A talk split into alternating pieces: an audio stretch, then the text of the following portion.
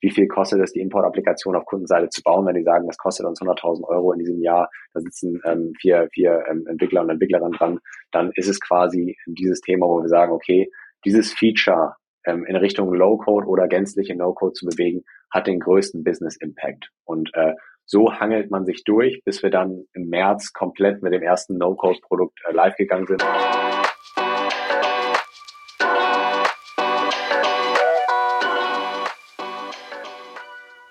Herzlich willkommen zu einer neuen Folge des Visual Makers Podcast.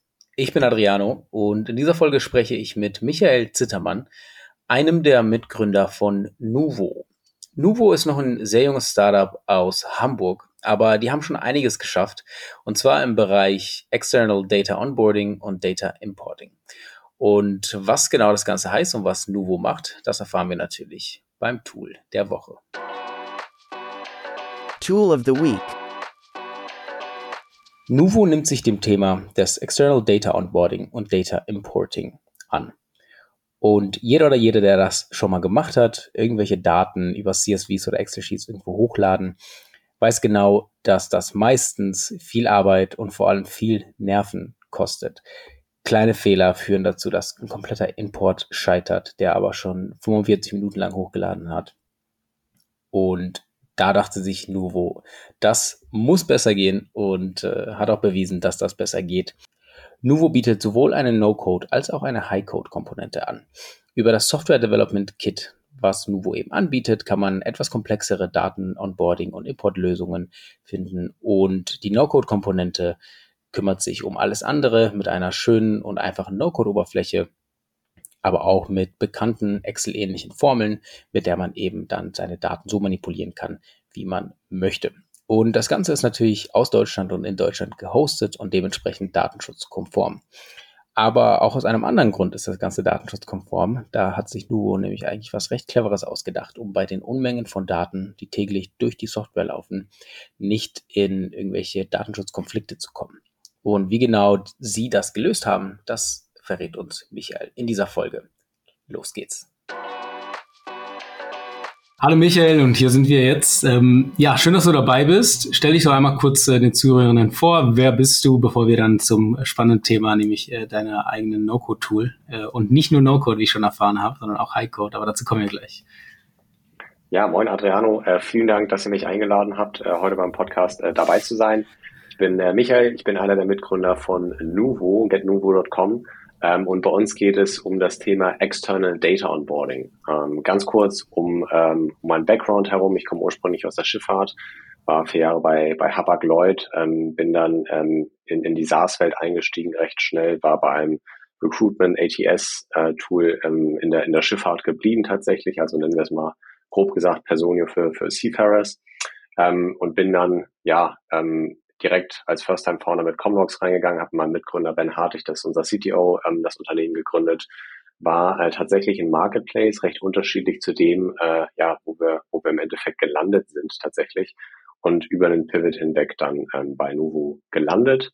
Ähm, ja, jetzt sind wir ein äh, kleines Team, zwölf Leute aus, aus Hamburg und Berlin.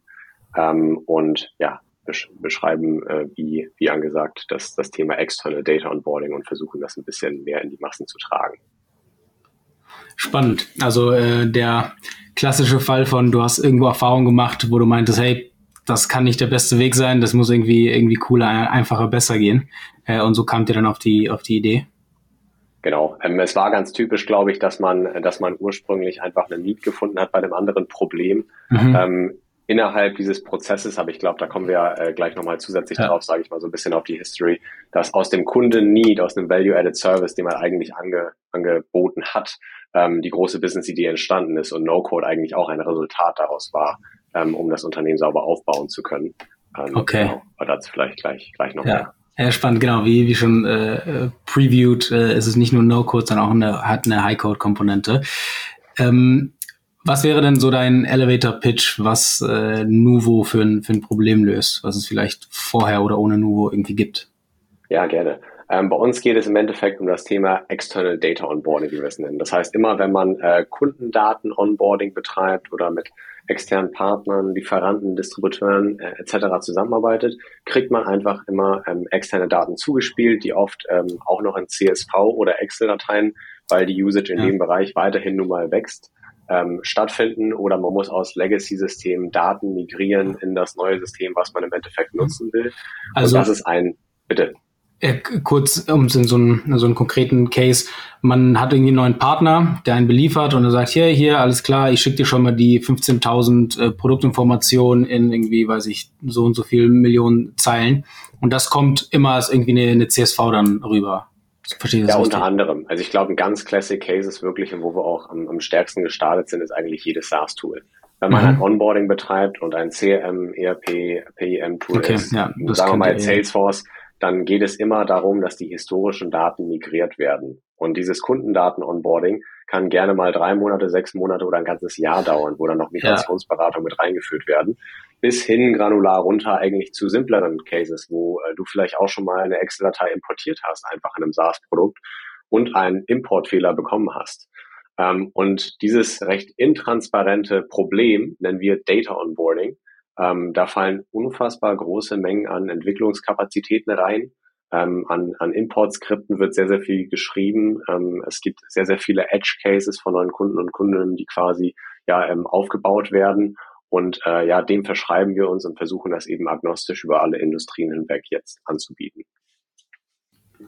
Ah ja, spannend. Ja, ich, ich glaube, da können wahrscheinlich die meisten irgendwie äh, ein Lied von singen, von genau diesen, diesen, ah, ich habe hier eine CSV, ich exportiere irgendwas, sage ich mal, aus einem E-Mail-Tool und wenn es auch nur, weiß nicht, 300 äh, Kundeninfos sind, exportierst CSV und willst irgendwo importieren und dann das Mapping von, von irgendwelchen Daten äh, und Attributen und dann wieder die Importfehler und dann checkst du und dann ist es ja oft genug, wenn du sagst, ja komm, die 100 Zeilen, die mache ich jetzt händisch, aber das ist halt auch schon einen halben Tag Arbeit.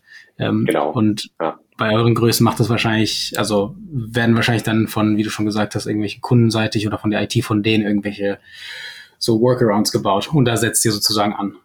Genau, und das ist quasi eben der, der spannende Punkt, wo wir dann eben ansetzen und wir ähm, sichere, skalierbare Lösungen bauen, um eigentlich den Import von Daten aus Excel, CSV, JSON etc. eben stark zu automatisieren. Also wir mappen wir validieren, bereinigen und importieren, das Ganze KI gestützt und, und datenschutzsicher auch ähm, im Browser verarbeitet, um quasi, ja, ich sage jetzt mal, wie man es bei ETL-Lösungen oder normalen Datenpipelines kennt, kennt man ja Punkt A und Punkt B, um die, mhm. die API aufzusetzen. Und bei uns muss man nur Punkt B kennen. Das heißt, wenn man Daten erhält, sagt man in jedem Case, ähm, alles klar, damit kann ich arbeiten ähm, wirft das im Endeffekt in Nuvo rein und dann wird quasi automatisch KI-gestützt gemappt, validiert und bereinigt. Und so hat man eben die Möglichkeit, Onboarding-Cycles massiv zu reduzieren, äh, administrative Arbeit zu reduzieren, Entwicklerkapazitäten zu sparen. Und da bieten sich eben eine große Reihe an Use Cases an. Und marktübergreifend gesehen ist es einfach noch ein großes Thema, wenn man ähm, enterprise-seitig sieht, wie stark eigentlich ja ähm, nicht API gestützt gearbeitet wird. Ein Großteil des Wissens ist eben noch lokal oder in der Cloud gespeichert, kann aber nicht über einen Mausklick direkt in jegliche Systeme gepusht werden und daraus kann, kann ein Wert entstehen, sondern es muss Reformatierungsarbeit stattfinden, weil eben die Struktur nicht stimmt. Und das kann ja so banal sein wie das Datumsformat muss auf das europäische Tag, Monat, Jahr Format ähm, ja zurückgeführt werden aber auch größere Server-Callbacks, wo gesagt wird, okay, hier sind 6000 E-Mail-Adressen, die Duplikate entsprechen, die man dann zurückschmeißt und dann definieren muss in den Importskripten, ob die ganzen überschrieben werden sollen, ob es ein Update äh, eben, eben äh, tragen soll oder ob das Ganze im Importprozess gelöscht werden soll. Es hat also eine Reihe von Anwendungsfällen im weitesten Sinne immer, wenn man mit strukturierten Daten, also CSV, Excel, die gängigsten, äh, zusammenarbeitet. Und wie kann ich mir das dann vorstellen? Also, wenn ich jetzt als, als Nutzer eben eine, eine riesige CSV habe und ich weiß, okay, nur wo irgendwie setzt da an, wo, wo, wenn ich das direkt in mein Endtool sozusagen hochladen würde, da habe ich die ganze Zeit diese Importfehler oder sonst was. Und das lade ich dann in die Web-App von Nuvo hoch. Dort passiert dann alles und muss es dann wieder, also wird das über API direkt an verschiedene Tools dann weitergeschickt oder genau, wie ist da der Prozess?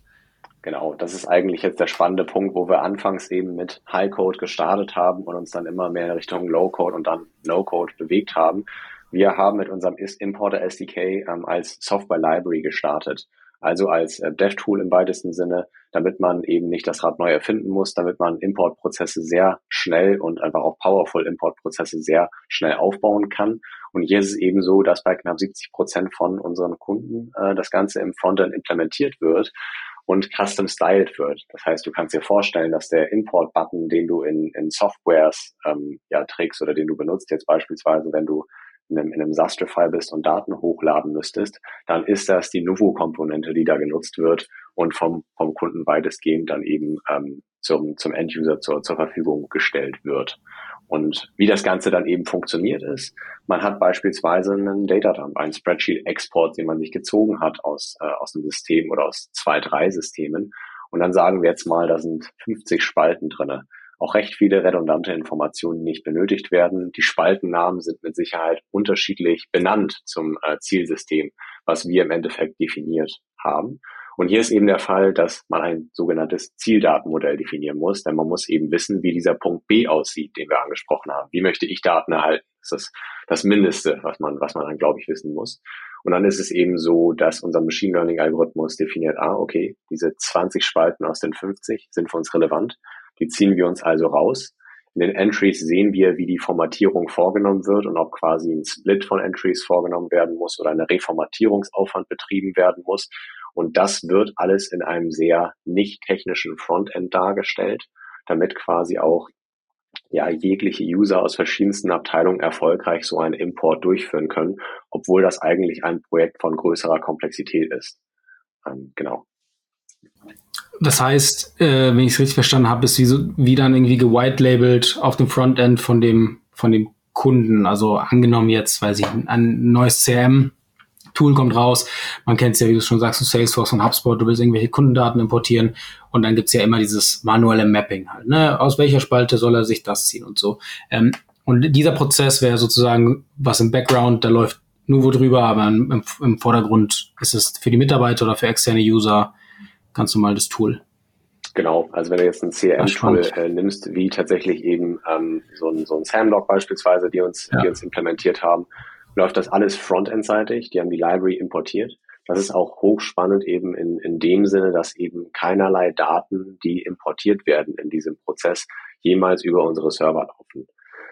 Das heißt tatsächlich also nur, dass wir die Spaltenmappings verarbeiten, um den Machine Learning Algorithmus weiter trainieren zu können, aber dementsprechend eben keine Datenschutzsorgen vorhanden sind im europäischen Markt. Und dann, ja, gibt es in verschiedensten SaaS-Produkten oder anderen Produkten in Europa eben die Nuvo-Komponente drin, wo dir nicht bewusst ist, dass du sie, dass du sie nutzt. Äh, und hier haben die, die Kunden und Kundinnen eben die Möglichkeit, sehr viel ähm, Kosten zu sparen, schnellere Onboardings durchzuführen und auch mehr zu verkaufen. Ah ja, okay, spannend. Äh, äh, Gerade was du, was du auch meintest, ähm, dass das auch überhaupt nicht irgendwie bei euch auf den, auf den Servern halt passiert. Ne? Das ist einmal, wie du schon sagst, datenschutztechnisch natürlich super, weil da seid ihr fein raus. Die anderen kennen sich wahrscheinlich da auch besser aus und sind ja ihre Kundendaten. Das heißt, es muss nie irgendwie diesen Prozess geben, die, die Kunden halt zu fragen, hey, ist das in Ordnung, wenn wir das irgendwie weitergeben? Aber wahrscheinlich auch so serverkapazitätsmäßig und kostenmäßig ist das für euch ja auch viel, viel besser, oder? Ich glaube, dass äh, auf jeden Fall auch. Das war primär nicht der Punkt, an den wir tatsächlich gedacht haben, als wir die Architektur okay. des Tools aufgebaut haben, sondern äh, wirklich einfach der Prozess, ähm, wenn man über den Datenimport spricht, geht es direkt um Datenschutz.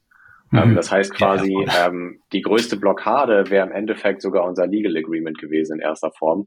Wenn innerhalb eines DPAs zu viel processed wird, ähm, eine Uptime-Garantie in dem Fall ähm, ja da ist und jegliche private Daten quasi und wir als Nuvo quasi auch back-to-back -back in den Agreements der Kunden weiter, weitergereicht werden müssten. Und dementsprechend war einfach die Frage, schafft man das kapazitätstechnisch, schafft man das von der Architektur auch sauber, äh, diese, diese großen Datenmengen zu processen, was nun mal möglich ist. Ähm, und dementsprechend ist das ähm, in diese, diese Richtung gelaufen. Genau. Aber ja, also finde ich, finde ich sehr cool. Ich glaube auch ein ziemlich, wahrscheinlich so ein ziemlich gutes Learning von euch und auch generell so ein, so ein, ja, so ein Tipp, was man, glaube ich, weitergeben kann, wenn man an so einem Punkt kommt, weil das ja mit Datenschutz immer eine große Gefahr ist. Nicht nur daran, dass es dann wirklich komplett daran scheitert, sondern auch einfach ein Bottleneck, dass es dann drei Monate lang sich zieht oder vielleicht sogar ein Jahr und in der Zeit passiert halt nichts. Ähm, einfach mal zu überlegen, okay, muss das wirklich, also müssen wir die Daten in irgendeiner Weise wirklich halten oder können wir das äh, irgendwie anonymisiert machen ähm, oder benutzen wir überhaupt eigene Server? Das ist cool. Ja, ich, ich glaube, ähm, von der Argumentation, wenn man als, als SaaS-Unternehmen auf europäischer Ebene ähm, wirklich skalieren will, zum Product Market Fit kommen will, kann man einfach sagen, dass, dass eine Orderform und ein sauberes DPA und, und äh, GDPR, äh, GDPR-konform zu arbeiten ganz klarer USP ist. Man hat oft ja auch ähm, US-based Competitor, die dort mitspielen, wo man sich sehr leicht, also architektonisch nicht leicht, aber dann doch, wenn man es hinkriegt, ähm, sehr gut differenzieren kann, auch für, für, einen, für einen sehr langen Zeitraum und äh, dementsprechend ja auch klare Handlungsempfehlungen, wie du das eben gerade angesprochen hast.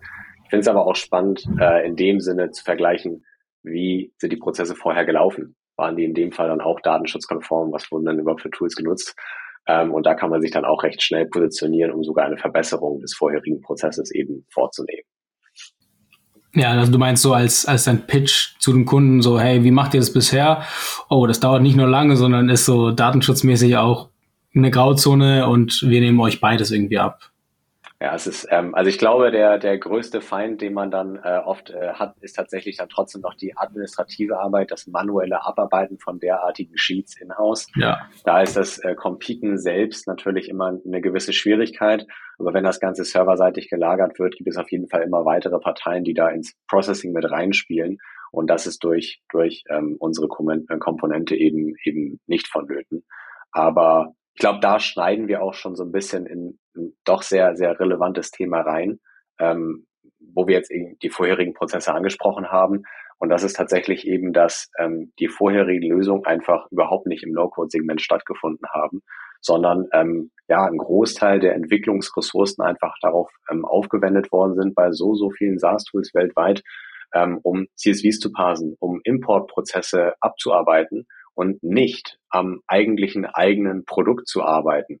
Das heißt, ähm, dieses Thema Datenimport haben wir festgestellt, hatte überhaupt nichts mit, mit No-Code am Hut. Ähm, wenn man jedenfalls in diesem External Data Onboarding Bereich ähm, sich bewegt, natürlich gibt es viele Process Automation und, und, und ETL Tools, ähm, die, die da schon sehr große Vorreiter sind.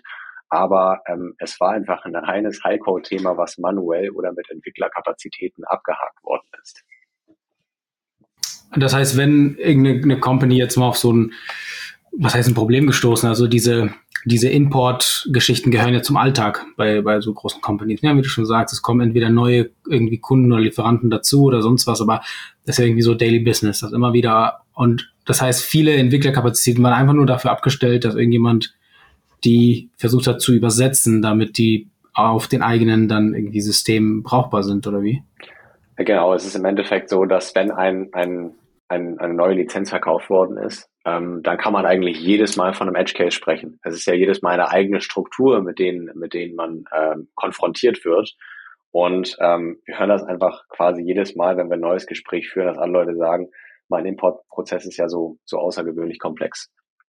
Und ich habe immer neue Edge Cases. Und jedes Mal, wenn Kunden-Onboarding betrieben wird und ich auf die Product Roadmap gucke, sind da dermaßen viele Tickets, die eigentlich importbasiert sind, weil wir Kunden schnell ins System bewegen müssen. Die müssen ja, Time to Value ist das Stichwort, eigentlich möglichst schnell einfach von unserem Tool ähm, profitieren und dort vorankommen.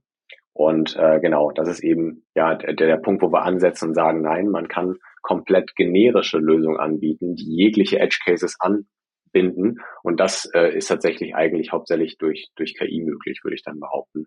Und dadurch, dass man eben ähm, Entwicklerressourcen auch einfach durch die, durch die Library selbst, selbst einspart. Und wie ist das in, in eurer Erfahrung mit dem Einführen von, von einem, äh, von eurem als einem neuen Tool in so einer, in so einer Company? Weil oft ist es ja oft gar nicht mal das, beziehungsweise es gibt ja viele Fälle, in denen diese, diese Akzeptanz für neue Tools intern dann einfach so, ja, ich weiß, es dauert zehnmal länger bei uns, aber wir machen das schon immer so und ich will auch kein neues Tool lernen. Ähm, konntet ihr durch das White Labeling erstens einen großen Unterschied irgendwie merken und generell, was, was ist da so eure Erfahrung? Ja, ich gebe dir auf jeden Fall recht, dass ähm, eine gewisse Schwierigkeit ähm, bei uns auf jeden Fall ist die Intransparenz des Problems. Ähm, es wird quasi als Daily Business abgetan und ein großer Teil unseres, unseres Inbound-Flows eigentlich ist auch Content-Beschaffung. Ne?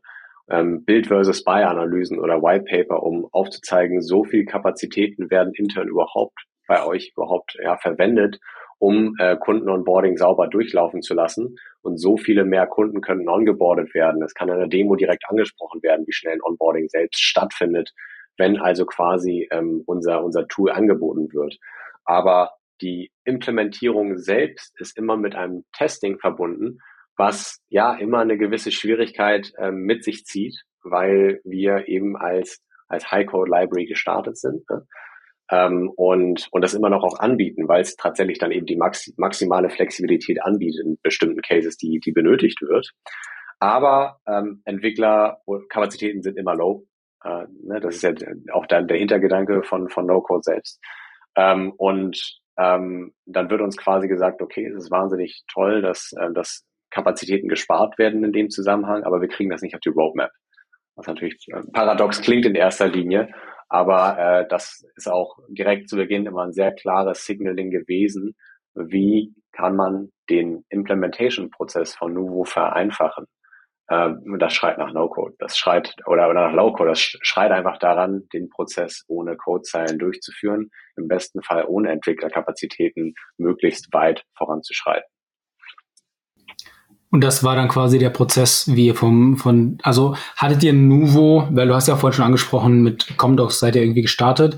War das die High-Code-Version davon oder wie, wie muss man sich das Ganze vorstellen? Oder das, da, da machen wir tatsächlich jetzt einen, einen Zeitsprung, wobei ähm, auf den Part gucken wir eigentlich sehr gerne zurück. Wir sind gänzlich anders gestartet als, als FMCG Marketplace sind wir gestartet, ähm, haben Buyer und Supplier im weitesten Sinne äh, ja einfach nur miteinander verbunden äh, in der Covid-Zeit damals gestartet ähm, und haben da quasi ja nicht das Skalierungspotenzial gesehen. Wir hatten 400 Supplier auf der Plattform tatsächlich und ein paar Buyer-Events. Ähm, und was maßgeblich für uns war, ähm, waren, war, waren zwei Sachen im Endeffekt. Einerseits ähm, waren wir sehr pivot-freudig, sage ich mal. Mein, mein Co-Founder ist, ich würde sagen, Data Scientist at Heart, der ist ein Techie, da ist der Marketplace vielleicht nicht immer die größte Challenge, nach der man sucht, ehrlicherweise. Und wir haben sehr, sehr früh mit äh, Quick-Commerce-Providern wie Gorillas und Flink zusammengearbeitet, ähm, die damals natürlich wahnsinnig viel Product Data Onboarding betrieben haben. Master Data Management ist das Stichwort. Das heißt, da wurden ja, ich sage jetzt mal, Excel mit, mit 80 Spalten rausgeschickt, also noch recht ähm, Startup-like. Ähm, da gibt's natürlich andere Möglichkeiten in ERPs oder PIMS. Ähm, da wird, da wird das 80-spaltige Excel an die Bäckerei in Berlin geschickt mit zehn Produkten, was dann ähm, eben 800 Data Entries bespricht. Und dann führt leider schon das Komma statt dem Punkt in der Mehrwertsteuer zum Importfehler, ähm, was zu massiven Stau, Einstellungsstoppen führt und das war der Trigger Point und das war der Value-Added Service, den ich angesprochen habe zu Beginn des Podcasts eigentlich, wo wir gefragt worden sind, könnt ihr die ja, Produktdatenlistung für uns mit übernehmen? Äh, wir erstmal ohne Hintergedanken gesagt haben, ja, machen wir. Und auf dieser Plattform-Idee ist die Software Library entstanden, weil wir gemerkt haben, hey, das Problem ist ja total agnostisch. Das ist insofern skalierbar, weil es überhaupt nicht relevant ist, dass jetzt produktbezogene Daten über ja, was in dem Produkt drinne ist, welche Kilokalorien da drinne sind, ne, wie viel, wie viel Gramm Zucker. Total unrelevant, weil man ja strukturell und tabellarisch vielleicht denkt und sagt, ja, ich möchte eine, eine Zelle in einer, in einer CSV splitten oder reformatieren. Und es interessiert mich weniger, dass da drin jetzt äh, vielleicht Sugar oder sechs Gramm drinne steht. Äh, und daraus resultiert hat man da gemerkt, okay, ähm, das können wir größer fahren und das können wir auch ähm, in verschiedenste Industrien heraustragen. Genau. Und die High-Code-Komponente, von der wir am Anfang auch gesprochen haben, die ist so jetzt noch existent bei euch und kann man irgendwie, also es ist einfach ein anderes Layer, was man aber auch als Nutzer, ähm, also worauf man auch zugreifen kann. Ja, ähm, ich glaube, da kann ich vielleicht so ein bisschen die Differenzierung zwischen, zwischen High-Code und No-Code ja, bei uns darstellen oder, oder die Bridge. Wenn man bei uns auf die Website geht, ist es weiterhin so, dass man oben in die Dokumentation gehen kann, in die Entwicklungsdokumentation und anfangen kann, eben äh, unser, unser, unsere ähm, Library zu nutzen, einen Importprozess aufzubauen. Aber es ist nun mal einerseits essentiell für den Sales Flow, dass das Ganze so schnell wie möglich geschieht und man schnell ein POC aufbaut. Und in zweiter Linie ist es auch ja eine riesen Zeitersparnis in dem, in dem Zusammenhang, wenn man es schafft, den gleichen Wert eben ohne das Schreiben von Code aufzusetzen oder eben äh, leicht technischen Product Managern die Möglichkeit gibt, den POC aufzusetzen. Darum meine ich quasi die Brücke, ne? über Low-Code, wo vielleicht dann erstmal Product Manager auch viele bei uns im ICP angefangen haben, das aufzusetzen und wir uns immer weiter äh, da voran bewegt haben. Und ähm, die, ja, die, ich, ich hatte tatsächlich jetzt äh, mit der Lead von euch ähm, schon von einer, von einer längeren Zeit gesprochen, weil ich immer so ein bisschen cautious war, ob wir in die Richtung No-Code überhaupt uns bewegen wollen, weil faktisch die, die Nutzung ist eine Developer-Thematik tatsächlich. Die wird in der Entwicklung weiter betrieben was, was für uns erstmal ein Signal war, okay, wir, wir sind eine High-Code-Library, die haben die volle Flexibilität, die wollen das Ganze entwickeln. Aber meinst, wenn man dann, bitte. So, du meinst kurz, also dieses generelle Importieren ist eher eine Developer-Thematik? Nee, das Import-Skript schreiben tatsächlich und das ah, okay. CSV-Parsen und tatsächlich einfach ja. in-house die Migration zu begleiten. Ähm, und da war quasi immer der Hintergedanke, wieso sollen wir tatsächlich voll in den, in den Low-Code-Markt tappen? Ja, ja weil ähm, es, es war quasi der Punkt, dass unser Tool, äh, das war uns schon recht, recht früh klar und das war ein riesen Learning. Ähm, das wird nicht dazu führen, dass die, die Nutzung innerhalb des Unternehmens in ein anderes Department shiftet. Was man sich ja oft bei, bei No-Code denkt, No-Code ermöglicht es jeder Person im Endeffekt, ähm, ja, diese Prozesse zu begleiten. Das stimmt nicht. Ich kann da nicht die Responsibilities bei meinem Kunden abändern. Ähm, das ist immer noch die Entscheidung auf deren Seite. Und äh, so ist es letztendlich gewesen, dass aber trotzdem von allen Seiten kam, ja, aber dann, dann sind, ist, läuft die Entwicklung viel schneller.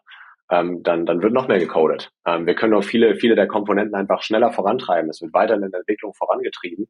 Und man muss sich einfach, sage ich mal, von diesem Stigma lösen, dass man äh, es für alle nutzbar machen will, weil ich sag mal, No-Code hieß für mich zu Beginn Enablement von allen Leuten innerhalb der Organisation.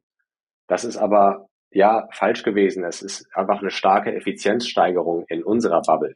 Und die ist genauso viel wert. Und es muss gar nicht der Zwang sein, dass alle Leute aus einer Abteilung quasi dieses Tool benutzen, sondern einfach Effizienzsteigerung durch No-Code. Genau. Das finde ich äh, tatsächlich echt eine, eine echt einen super interessanten Insight, ähm, weil genau, ich glaube, das wird oft nicht so gedacht. Also zum einen gibt es natürlich immer so ein bisschen dieses, soll No-Code Code ersetzen oder wird No-Code Developer ersetzen. Das ist halt so, nee, darum geht es halt in keinster Weise. Ähm, und ich glaube auch in dem No-Code Fundamentals Kurs bei uns äh, hatte ich das, glaube ich, auch so argumentiert, dass das halt passieren kann. Es gibt zum einen dieses, da müssen, müssen sich die, die Entwickler oder die IT-Abteilung halt nicht mal mit so Kleinigkeiten, ne, wenn es wenn irgendein Produktmanager oder auch ein Marketingmanager jedes Mal sagen muss, hey, können wir das so und so anpassen und dann dafür ein Entwickler irgendwie zwei Tage abgestellt sein muss und dann gibt es ein Missverständnis, das ist natürlich ein großer Pain. Und wenn sowas natürlich ein No-Code ist, dann geht der Marketingmanager selber hin, passt das an, lässt es irgendwie freigeben, um sicherzugehen, dass es live gehen kann und, und fertig. Und die Entwickler können sich dementsprechend mit wirklich Sachen befassen, die den Skills, also diese Skills wirklich brauchen. Aber das, was du jetzt gerade meintest, ist ja auch extrem spannend nur weil die Entwickler und Entwicklerinnen jetzt mit einem komplexeren System arbeiten könnten, heißt es ja nicht, dass sie es wollen oder müssen, weil am Ende des Tages wollen wir es ja immer irgendwie einfacher haben. Und die, die Tatsache, dass natürlich trotzdem super viel immer noch gecodet wird, ist dem geschuldet, dass man damit halt immer noch alles machen kann, weil alles basiert natürlich einfach auf diesen Sprachen. Aber das ist, glaube ich, echt ein extrem guter Punkt. Ja, es, ist, es ist eben genau der Punkt, äh, den, den du angesprochen hast. Wir hatten auch Cases, wo gesagt wird, okay, dann kann die Marketingabteilung äh, das, das ja selbst machen. Ja, aber das, das ist sekundär für, für die. Die sagen, das ist nicht mein Job. Ähm, das, das ist weiterhin Entwicklungsthematik und, und wenn das bei uns intern nicht anders geregelt wird, dann wird es auch nicht, äh, nicht anders passiert. Aber es kann so, so viel mehr Fokus aus der Entwicklungsabteilung endlich für das eigentliche Produkt benutzt werden, also was quasi Wert auf, auf Kundenseite schafft dass man sagt, okay, ähm, dort, dort können wir voranschreiten. Und darum ist, sage ich mal, einfach, glaube ich, auch unsere Definition von, von No-Code in, in dieser Bubble, in der wir sind, einfach minimal anders als in allen Bereichen, aber genauso wertvoll trotzdem noch, ähm, wie, wie es auf der Seite dann passiert. Ja, ja, total. Bringt immer noch dieselben Vorteile halt. Ne? Es ist einfacher, zugänglicher äh, und spart halt einfach Zeit und Geld. Da geht es ja halt ganz oft bei No-Code drum, irgendwie was schneller ausprobieren zu können. Aber das heißt, dass die High-Code-Komponente hätte, sind die beide gleichgestellt von den Funktionalitäten oder können die, die Entwickler dann schon noch sagen, okay, das habe ich jetzt mit der Local-Komponente nicht hinbekommen und kann darüber switchen? Wie kann man sich das vorstellen? Ähm, aktuell würde ich sagen, äh, kommen wir mit der No-Code-Variante nicht ähm, an, an die Möglichkeiten der High-Code-Variante dran. Es gibt auch einfach gewisse Trigger-Elemente, wie beispielsweise, dass ähm, auch wenn wir komplett No-Code bei uns ein Import-Flow aufsetzen, ein, wie gesagt, ein Server-Callback äh, zur bestehenden Datenbank auf Kundenseite gemacht wird. Das sind Sachen, auf die wir keinen Zugriff haben, dementsprechend auch keine No-Code-Komponenten so wirklich dafür zur Verfügung stellen können in gewissem Sinne. Und ich glaube, es ist auch noch eine gewisse Angst da im Markt. Ähm, wenn wir, wenn wir einfach Verkaufsgespräche führen, ist es immer ein Fallback zu sagen, ihr könnt hier noch JavaScript ähm, Code ja, einfügen, äh, weil dann quasi immer die möglichen Limitierungen, die in Köpfen hängen, aufgehoben werden können. Und dann gibt's immer ein Aufatmen in dem Call, ähm, irreführenderweise. Aber, aber es ist nun mal trotzdem noch so, dass, dass man in diesem Bereich DevTools ähm, Datenimport ist nun mal ein massiv komplexes Thema, wenn man beispielsweise an ERP-Tools denkt. Das sind ja ganze Abteilungen, die da im Endeffekt dran sitzen und elementar für die, für diese, für dieses ganze Tool. Und es wäre auch, glaube ich, irreführend, wenn man behaupten könnte, mit Nuvo können wir diese ganze Abteilung einfach No-Code-seitig ersetzen.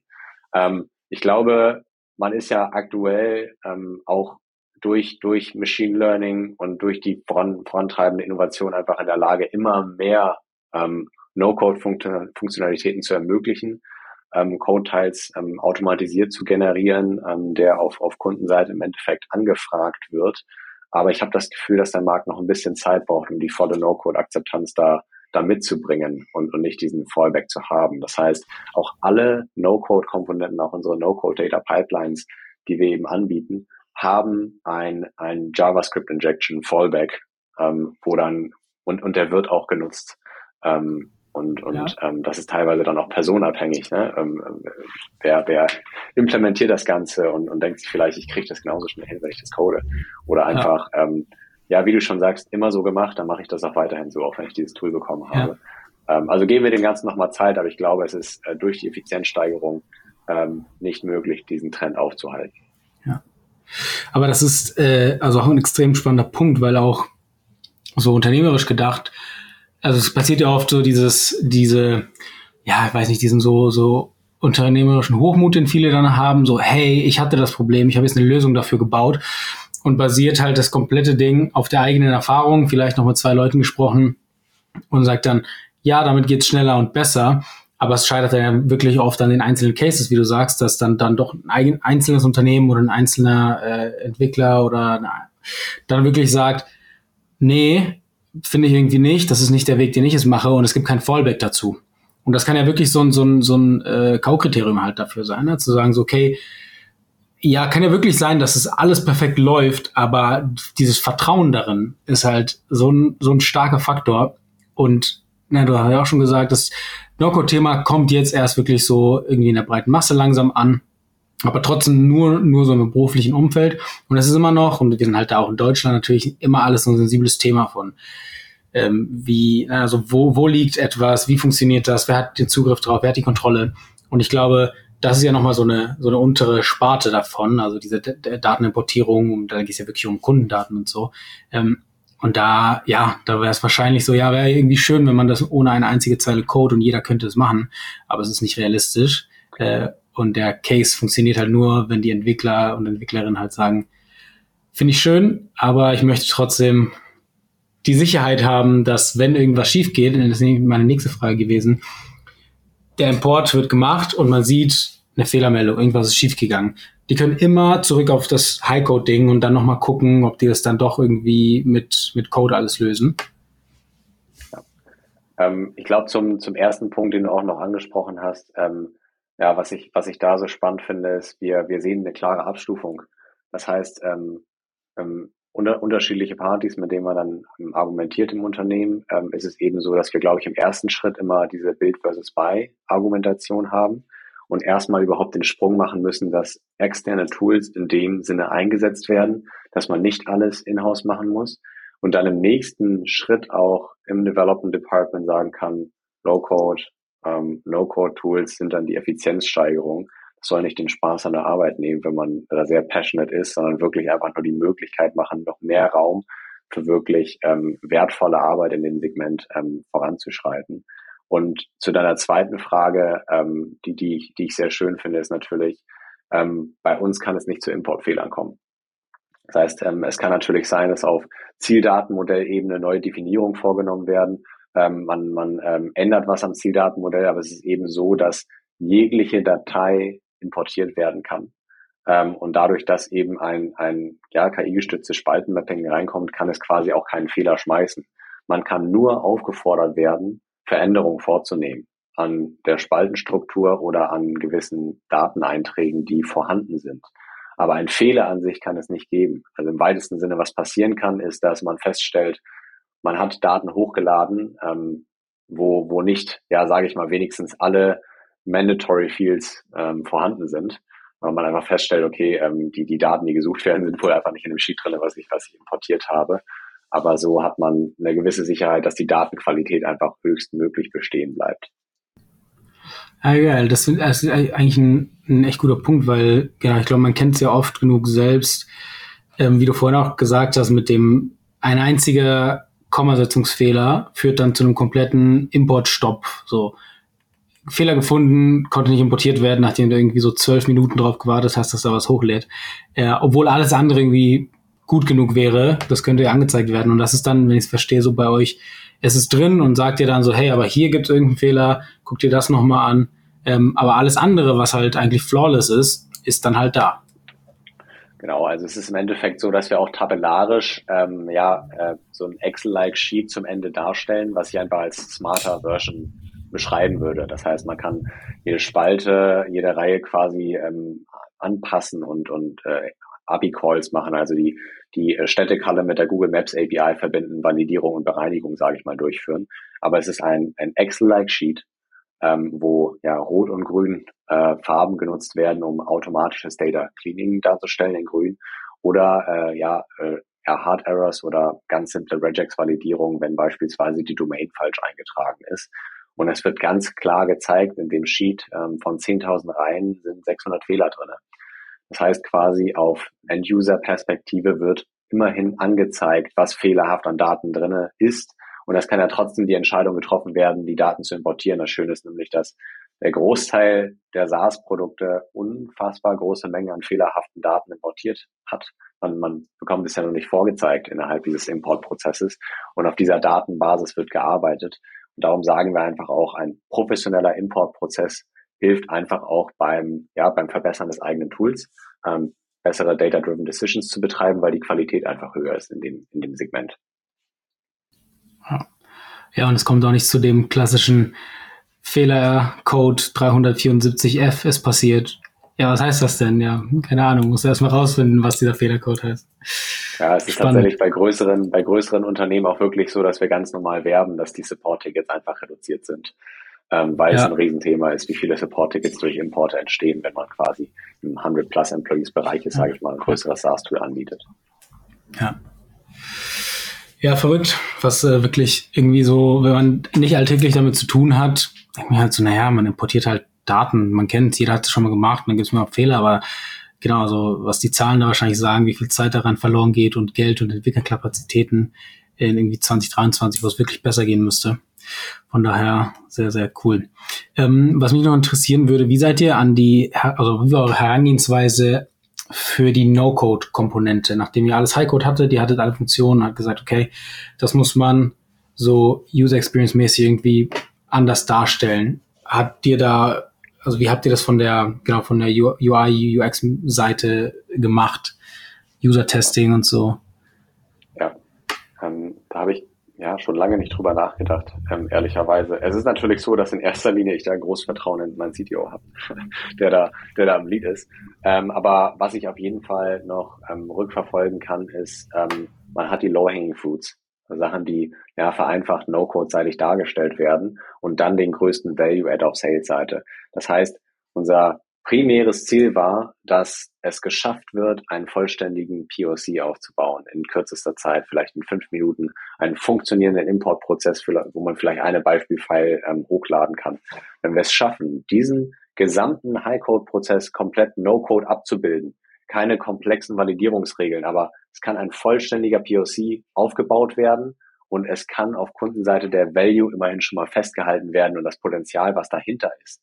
Dann ist das schon mal ein Riesenthema für uns und das ist es tatsächlich auch gewesen zum Endeffekt. Das heißt, hier haben wir angesetzt, was der highest Impact für den POC und auf Kundenseite tatsächlich stattfindet. Und im Nachgang hangelt man sich dann immer und immer weiter, was hat den größten, weil wir einmal Business Case wise und, und Return on Investment wise kalkulieren, wie viel kostet es, die Import-Applikation auf Kundenseite zu bauen, wenn die sagen, das kostet uns 100.000 Euro in diesem Jahr, da sitzen ähm, vier, vier ähm, Entwickler und Entwicklerinnen dran, dann ist es quasi dieses Thema, wo wir sagen, okay, dieses Feature ähm, in Richtung Low-Code oder gänzliche No-Code zu bewegen, hat den größten Business-Impact. Und äh, so hangelt man sich durch, bis wir dann im März komplett mit dem ersten No-Code-Produkt äh, live gegangen sind, mit den, mit den No-Code-Data-Pipelines, wo man komplette ETL-Prozesse und No-Code-Data-Transformations durchführen kann. Wobei selbst da muss ich zugeben, Transformationen ja auch durch, ähm, durch Excel-like Functions durchgeführt werden und wir uns auch immer wieder ja in diesem Datenimport und dieser Spreadsheet-Welt ähm, an bestehenden Prozessen orientiert haben. Wir sehen Excel so ein bisschen als das, äh, das, das erste No-Code-Tool ja in einer Form, auch wenn quasi Formeln geschrieben werden müssen. Und dort kann eben die Usability recht gut gehalten werden. Das schließt vielleicht auch so ein bisschen in den Kreis deiner UI- und UX-Frage, dass ähm, bestehende, bekannte Strukturen aus den letzten 25 Jahren aufgebrochen werden, die visuell aber sehr ähnlich aussehen, um da eben sicherzustellen, es kann sauber gearbeitet werden. Ja, und darum äh, ist es quasi auch ein Ziel, immer, immer und immer mehr in Richtung No-Code zu gehen, bis wir hoffentlich auch jeden Edge Case zukünftig komplett No-Code-seitig abbilden können. Mhm. Ja, aber genau am Ende geht es in erster Linie halt darum, was kostet es und ist das so wichtig für die Kunden, dass es sich halt lohnt, weil ähm, ich meine, ich hatte noch nicht mit vielen Leuten gesprochen, die das in der Form gemacht haben, aber äh, zuletzt mit mit Burkhardt von Heisenware, der auch aus dem, aus dem High-Code-Background kommt und jetzt mit Heisenware eben so ein, so ein Low-Code, No-Code-Ding für IoT äh, baut. Und äh, das ist genau das, das fand ich auch gerade spannend, was du meintest. Und ich glaube, für jeden, der sowas irgendwie auch machen möchte, also wirklich irgendwie ein eigenes Tool präsentieren und verkaufen muss, ähm, dieser, dass das, was Burkhardt eben meinte, Moment von, ich gehe zu dem Kunden, zeige ihm hier drei, vier Handgriffe und fünf Minuten später kann er das Ding benutzen, hat ein Ergebnis, hat diesen Aha-Moment. Das war wahrscheinlich halt mega wertvoll. Ähm, Man muss sich ja auch einfach immer in die bestehende Kundengruppe ähm, reinversetzen und wo, wo befinden diese sich? Äh, und die befinden sich nun mal im High-Code-Environment bei uns. Import-Skripte werden High-Code geschrieben. Das heißt, wir müssen dort ansetzen und vielleicht auch eher eine Brücke bauen, weil man nun mal auf Unverständnis stößt, wenn man sagt, ich kann das Ganze jetzt No-Code lösen. Dann werden keine Prozesse aufgebrochen.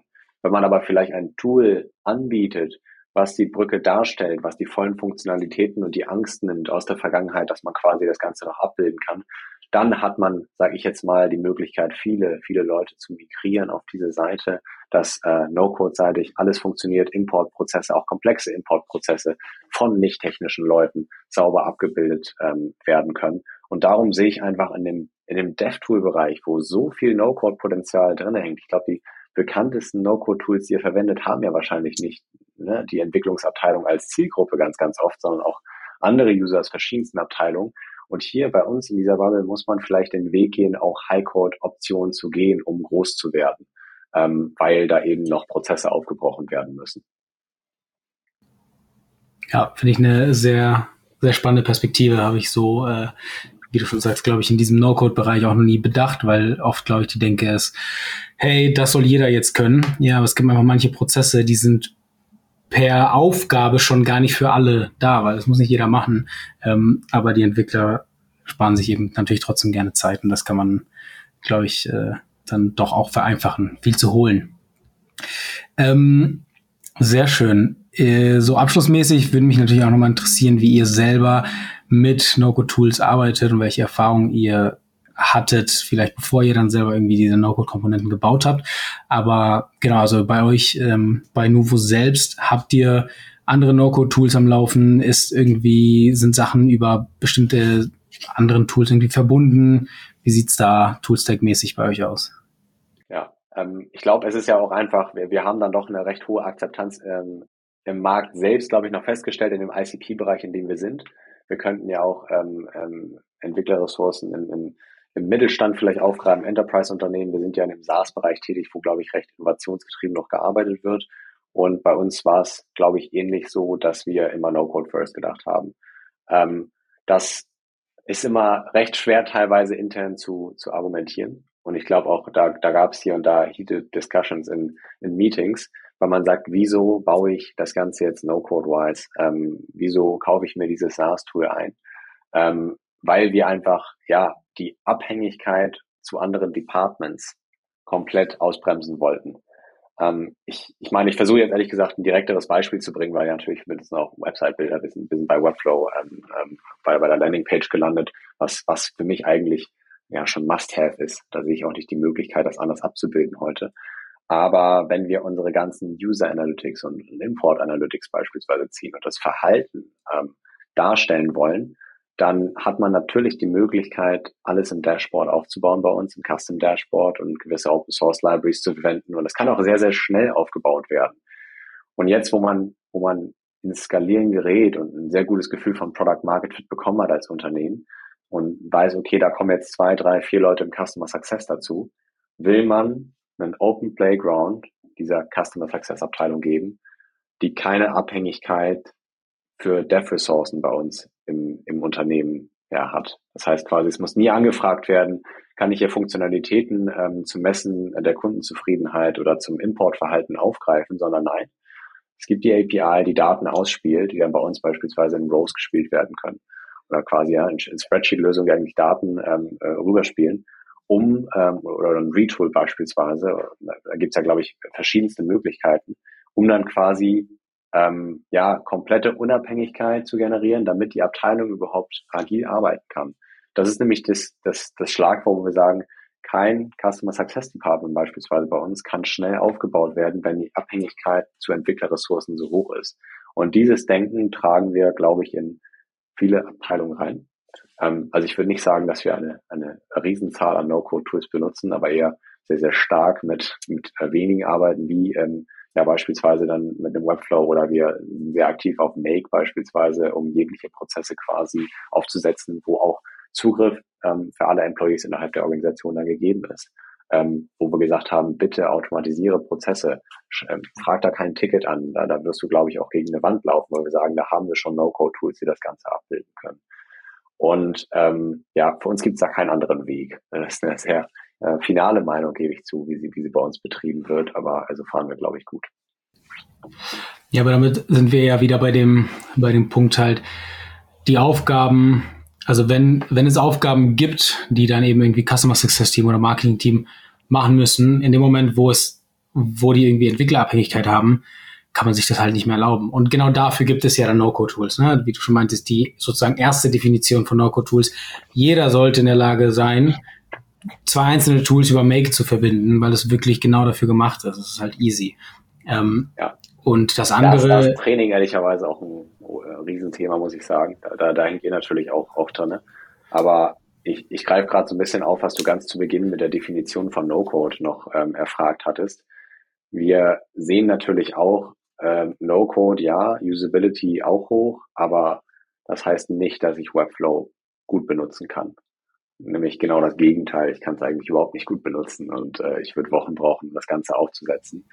Das heißt, auch irreführend zu denken, äh, No-Code-Tools heißt Usability an allen Enden. Ich habe sogar das, das Gegensätzliche erfahren, ähm, sauberes Training aufsetzen ähm, und, und dann kann das richtig gut funktionieren. Dann empowert man alle Leute eigentlich, ja, äh, codelastige Prozesse zu automatisieren, weil ähm, ja, es ist witzig eigentlich jetzt, wenn ich mir das erste Mal sage, dass Usability eigentlich dann doch nicht da war. Es gibt nur die Möglichkeit der, der Usability. Ja, klar, aber am Ende des Tages, genau, muss man ja trotzdem noch irgendwas lernen, was, obwohl da vielleicht eine schöne UI und UX irgendwie dran hängt, es macht es halt nicht zwingend leichter und das hängt natürlich immer mit der Komplexität zusammen. Und Webflow kann halt so viel, weil es natürlich auch nicht super leicht ist. Du machst es nicht auf und sagst, ah, okay, so wie jetzt bei Software, wo du halt einfach Blöcke reinziehst. Und also wirklich in einer Minute eine, eine Landingpage. Da brauchst du noch die Texte, die kannst du auch noch generieren lassen über ChatGPT und fertig. Aber genau, also um alles, was dann natürlich trotzdem so in der Schnittstelle zwischen, es ist immer noch No-Code und schön und einfach zu bedienen, aber es kann trotzdem viel, muss man halt einfach lernen, ne? sei es Make, Zapier, Webflow, Bubble, alles, was das halt ist. Aber grundsätzlich ist es halt mehr Leuten eröffnet und dementsprechend glaube ich, sehr ja. gut, wenn man halt mit allem, was nicht zwingend hardcode-coded sein muss, äh, damit fährt. Genau. Also ich glaube auch mit, ähm, mit einem Proper Training kann man da einfach ähm, großes Potenzial ausschöpfen und, und sollte das auch heutzutage machen und, und da äh, nicht im Development First gehen. Ja. Sehr schön. Und dann zum guten Abschluss ähm, vielleicht noch jetzt aus deiner äh, Erfahrung damit äh, nicht nur das, äh, die Company hochzuziehen, sondern wirklich auch natürlich so ein, so ein High-Code, No-Code-Tool zu bauen. Äh, was würdest du jedem Gründer, jedem Startup mitgeben, was äh, einen ähnlichen Weg beschreiten möchte? Gibt es irgendwie einen, einen Main-Tipp, der dir so einfällt? Ja, ähm, also ich glaube jetzt aus dem Gespräch resultierend ähm, würde ich mir immer noch, noch, mal, noch mal vor Augen halten, No-Code heißt nicht gleich No-Code. Und ähm, wie wird der Wert von einer No-Code-Applikation in der User-Gruppe gesehen, die man bedient? Wie gesagt, das war das größte Learning für uns. Wir arbeiten, wir sind ein, ein Dev-Tool, eine Software-Library in dem Sinne gewesen. Und dann ist die Effizienzsteigerung ähm, viel, viel höher gerankt als äh, die Nutzbarkeit in verschiedensten Partien, weil die einfach nicht gegeben ist. Und hätten wir das früher realisiert, wären wir auch schneller vorangekommen. Darum ähm, nochmal den, den Value von Low-Code und Low-Code challengen mit dem ICP und daraus dann resultierend ähm, Entscheidungen treffen. Dann sollte man schneller vorankommen, als, als wir das dann äh, gemacht haben. Wir sind ganz happy damit, aber äh, es, es geht immer besser, sage ich, äh, sage ich, glaube ich, in dem Sinne. Genau. Das wäre mein, mein größtes Learning. Ja, damit ist man wieder bei, wie mit allem eigentlich, egal was man baut, es geht beim Produkt natürlich dann immer darum, wer nutzt das eigentlich, wer möchte es haben und was haben die denn. Und das ist, man kann es wirklich so oft, man, man möchte halt irgendwie hören und sagen, aber irgendwie geht es doch manchmal unter. Äh, so ein bisschen dieses, äh, geh immer davon aus, dass du nichts weißt, also finde mal im Kern raus, für wen machst du das und haben die wirklich das Problem, was du denkst. Ja, lässt sich alles immer auf, auf, äh, auf auf den ICP, glaube ich, ähm, ja. zurück, zurückspielen und das ist ja. der einzige Weg, erfolgreich zu sein. Ja. Sehr schön. Schöne abschließende Worte an dieser Stelle. Ähm, Michael, vielen Dank, dass du da warst. Ich bin sehr gespannt, wohin die äh, auch die No-Code-Reise von, von Nuvo natürlich hingeht und generell aber vom, vom äh, Startup. Ähm, genau, alle wichtigen äh, Links ähm, findet ihr Zuhörenden in der Beschreibung. Und ja, an dieser Stelle Vielen Dank, dass du da warst.